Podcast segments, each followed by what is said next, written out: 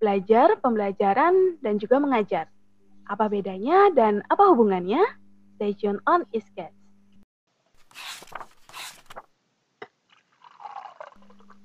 Oke, pada materi yang kita akan bahas kali ini, kita ada tamu, yaitu Bu Dwi dan juga Pak Fikri. Mungkin teman-teman dari PKPaut udah nggak asing nih, siapa Bu Dwi dan juga siapa Pak Fikri. Kita akan membahas materi yang menjadi permintaan dari teman-teman, yaitu teori belajar dan pembelajaran, di mana kita akan membahas tentang konsep belajar, pembelajaran, dan juga mengajar, lalu beberapa jenis dari teori belajar. Kita sapa dulu dua tamu spesial kita pada materi ini, yaitu Bu Dwi. Halo Bu Dwi, apa kabar? Halo. Assalamualaikum. Waalaikumsalam. Kabar baik. Terima kasih Bu Dinda sudah mengundang saya untuk podcast hari ini. Lumayan ya, ini mendung, semoga sinyalnya tidak naik turun. Ya. Sampai jumpa teman-teman yang mungkin mendengarkan dan melihat podcast hari ini. Semoga bermanfaat untuk ilmunya, kemudian mungkin bisa diaplikasikan, walaupun ini lebih banyak ke teori. Iya, terima kasih Bu Dwi. Ya, insya Allah akan bermanfaat untuk teman-teman mahasiswa maupun pendengar lainnya. Nah, untuk tamu kedua yaitu Pak Fikri. Halo Pak Fikri, apa kabar? Ya, halo Bu Dinda. Apa kabar Bu Dinda? Sibuk apa Pak Fikri kali akhir-akhir ini? Akhir-akhir ini ada beberapa hal yang lagi dikerjakan memang. Ya, semoga dapat selesai tepat waktu ya Bu Dinda, proyek-proyek kita. Amin, amin, amin. Ya. Oke, kalau boleh tahu nih Bu Dwi dan Pak Fikri, mungkin Bu Dwi dulu. Semester ini mengajar mata kuliah apa aja, Bu? Untuk semester ini alhamdulillah saya mengajar perkembangan anak usia dini dan teori belajar dan pembelajaran dan psikologi pendidikan. Oke, jadi 3 mata kuliah ya Bu untuk semester ini, salah satunya teori belajar dan pembelajaran. Lalu Pak Fikri, mata kuliahnya apa aja nih Pak Fik di semester ini? Kalau saya mata kuliahnya teori belajar pembelajaran sama seperti Bu Dinda. Kemudian ada juga pendidikan karakter. Kemudian ada etika profesi guru dan ada mata kuliah outbound untuk anak usia dini. Oke, 4 mata kuliah. Iya. Luar biasa ya Pak Fikri, 4 mata kuliah. Oke. Kalau kita ngomongin mata kuliah gitu ya, kebetulan kita mata kuliahnya ada yang sama, yaitu teori belajar dan pembelajaran. Nah, kalau boleh tanya-tanya nih tentang mata kuliah tersebut, kita pasti harus tahu nih, apa sih belajar dan pembelajaran untuk memulai teori belajar dan pembelajaran. Nah, kalau boleh tahu atau kalau boleh tanya-tanya, belajar itu apa Pak Fikri, menurut Pak Fikri? Gitu. Oke, kalau menurut saya Bu ya, belajar itu adalah proses terjadinya perubahan perilaku dari manusia. Jadi banyak sekali teori yang menyebutkan bahwa ketika seseorang tersebut berinteraksi dengan lingkungannya dan dia terjadi proses perubahan perilaku, perubahan mental. Nah, disitulah dikatakan proses belajar. Tetapi saya lebih setujunya adalah proses belajar yang normatif ya, yang sesuai dengan norma dan aturan. Karena ada beberapa sumber yang mengatakan apapun perubahan perilaku itu termasuk belajar. Padahal kan perubahan perilaku ada yang positif dan negatif. Kalau saya lebih setuju, belajar itu perubahan perilaku yang mengarah ke hal-hal yang positif, seperti itu. Oke, poinnya ada perilaku dan mental ya Pak Fik. Jadi ada 2 nih, perilaku dan mental. Iya, ada perubahan perilaku dan mental, dan karakter juga sebenarnya. Karakter juga. Perilaku dan karakter. Dan intinya sebenarnya perubahan ini adalah perubahan yang menuju positif gitu ya? Iya. Tuh. Kalau nanti ternyata negatif dan ternyata itu lebih bermanfaat, belajar nggak Pak Fik? Nah, kalau bermanfaatnya kita lihat dulu nih, dia bermanfaat bagi siapa. Kalau bermanfaat bagi dia sendiri, nah itu kayak mencuri. Nah, bermanfaat memang buat anaknya itu, dia dapat hasil, dapat uang. Tapi kan orang lain dirugikan. Jadi bukan belajar. Arah ke positif ya, yang normatif sesuai dengan hukum dan perilaku yang ada di masyarakat. Oh, berarti normatif ya, yang memang baik gitu istilahnya, tidak yang justru menuju pada hal yang negatif, begitu ya Pak Fik? Iya.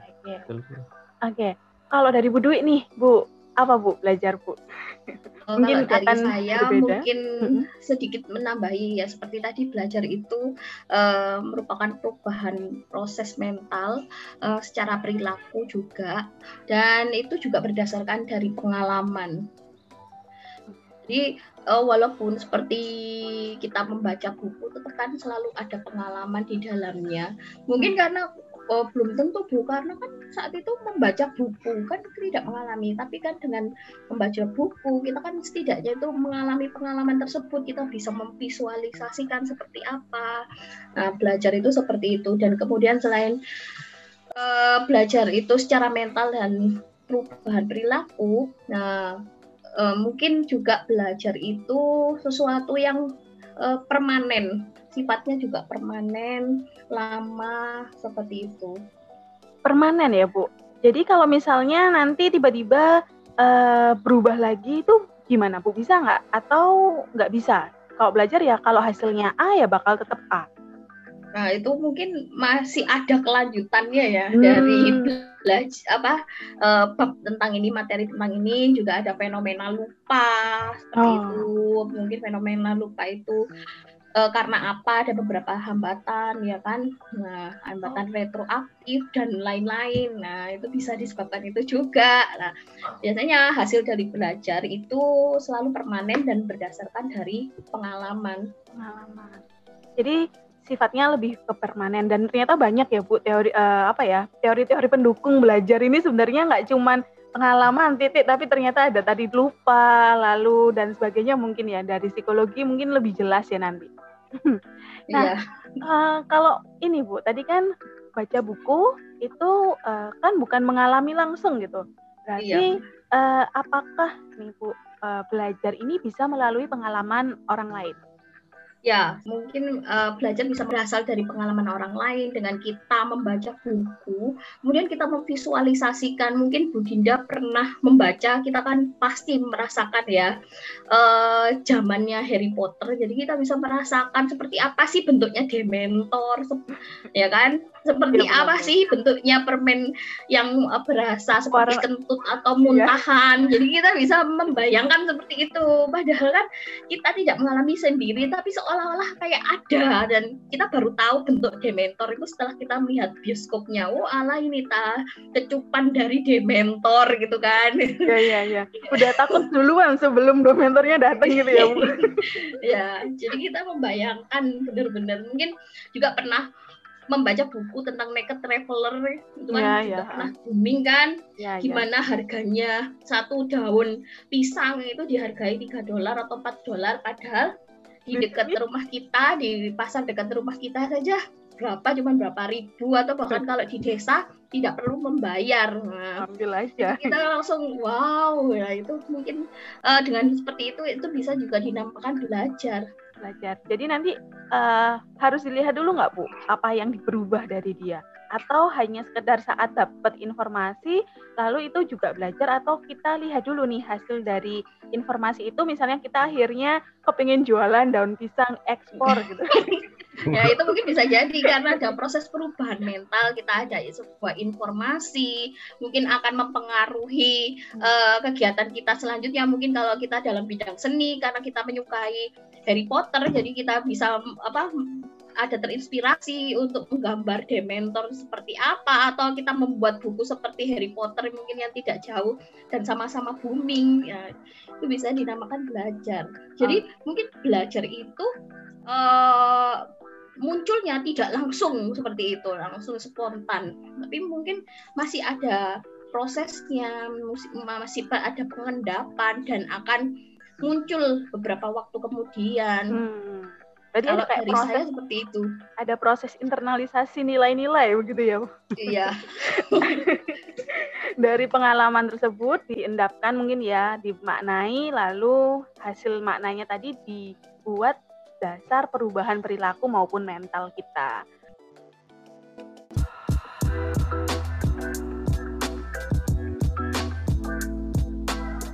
Welcome back to ISKES, Early to Know Early Childhood Education. Oke, kalau tadi kita udah ngomongin tentang belajar, maka pembelajaran itu apa sih?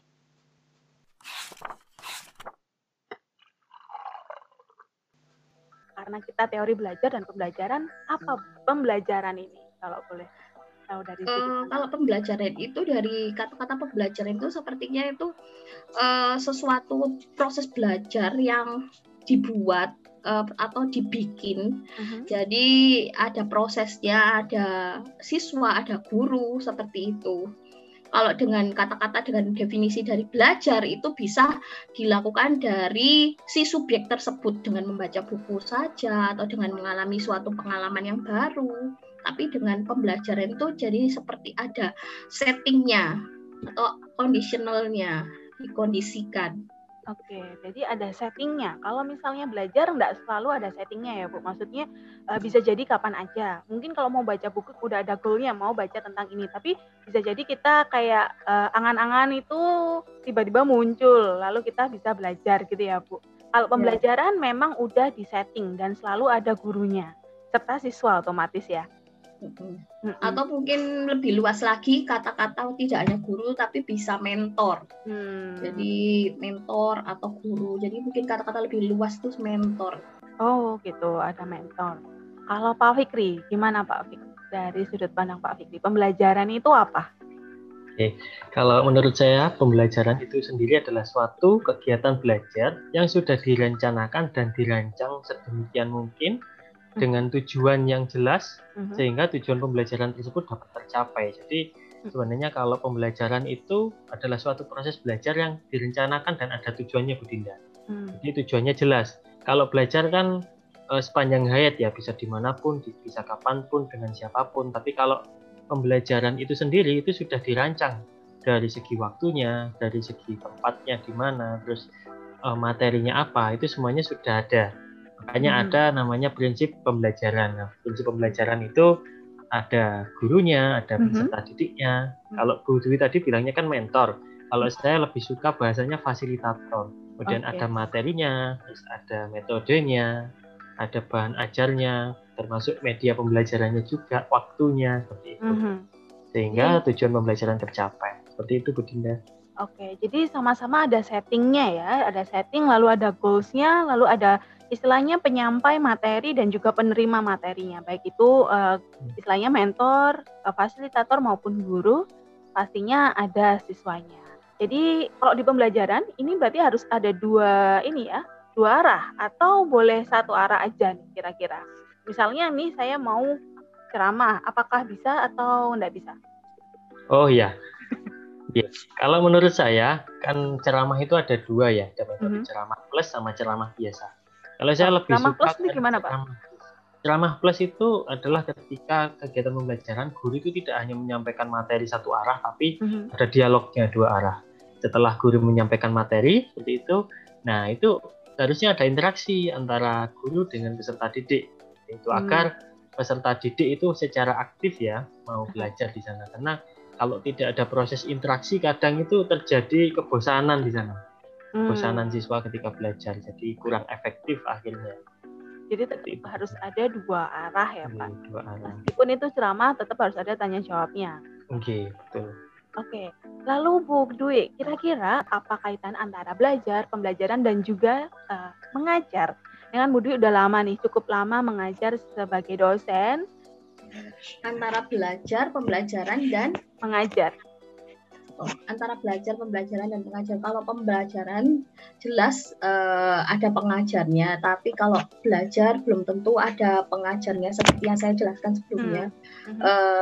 Kalau pembelajaran itu pasti ada mentoring. Mungkin ini juga ada kaitannya dengan beberapa teori ya. Nanti mungkin ada tahap selanjutnya bisa memperjelas teori dari belajar seperti apa. Kalau pembelajaran jelas harus ada pengajarnya dan bersifat dua arah, jadi tidak satu arah, tidak secara klasik seperti itu. Kaitannya dengan mengajar ada nggak Bu kira-kira? Apakah kita harus memperhatikan apa itu dengan pembelajaran atau mengajar aja gitu? Oke, dalam mengajar juga harus mengedepankan teori-teori dari belajar. Jadi dalam mengajar juga kan banyak sekali faktornya agar materi itu terserap dengan efektif. mungkin ada keragaman siswa seperti apa, bahkan ada yang siswa itu mungkin ada yang siswa berkebutuhan khusus seperti apa, itu lebih apa ya, variannya lebih besar lagi. Jadi di dalam mengajar juga harus ada teorinya seperti apa, kira-kira untuk di Universitas Trunojoyo yang cocok untuk mahasiswa di Trunojoyo itu seperti apa? Mungkin Pak Fikri kan punya banyak pengalaman mengajar di beberapa universitas ya, pasti bisa untuk membedakan diferensiasi dari karakteristik mahasiswa, pasti tahu Pak Fikri. Dan mungkin Pak Fikri juga sedikit-sedikit mengambil teori belajar untuk mengajar siswa yang sangat heterogen ini.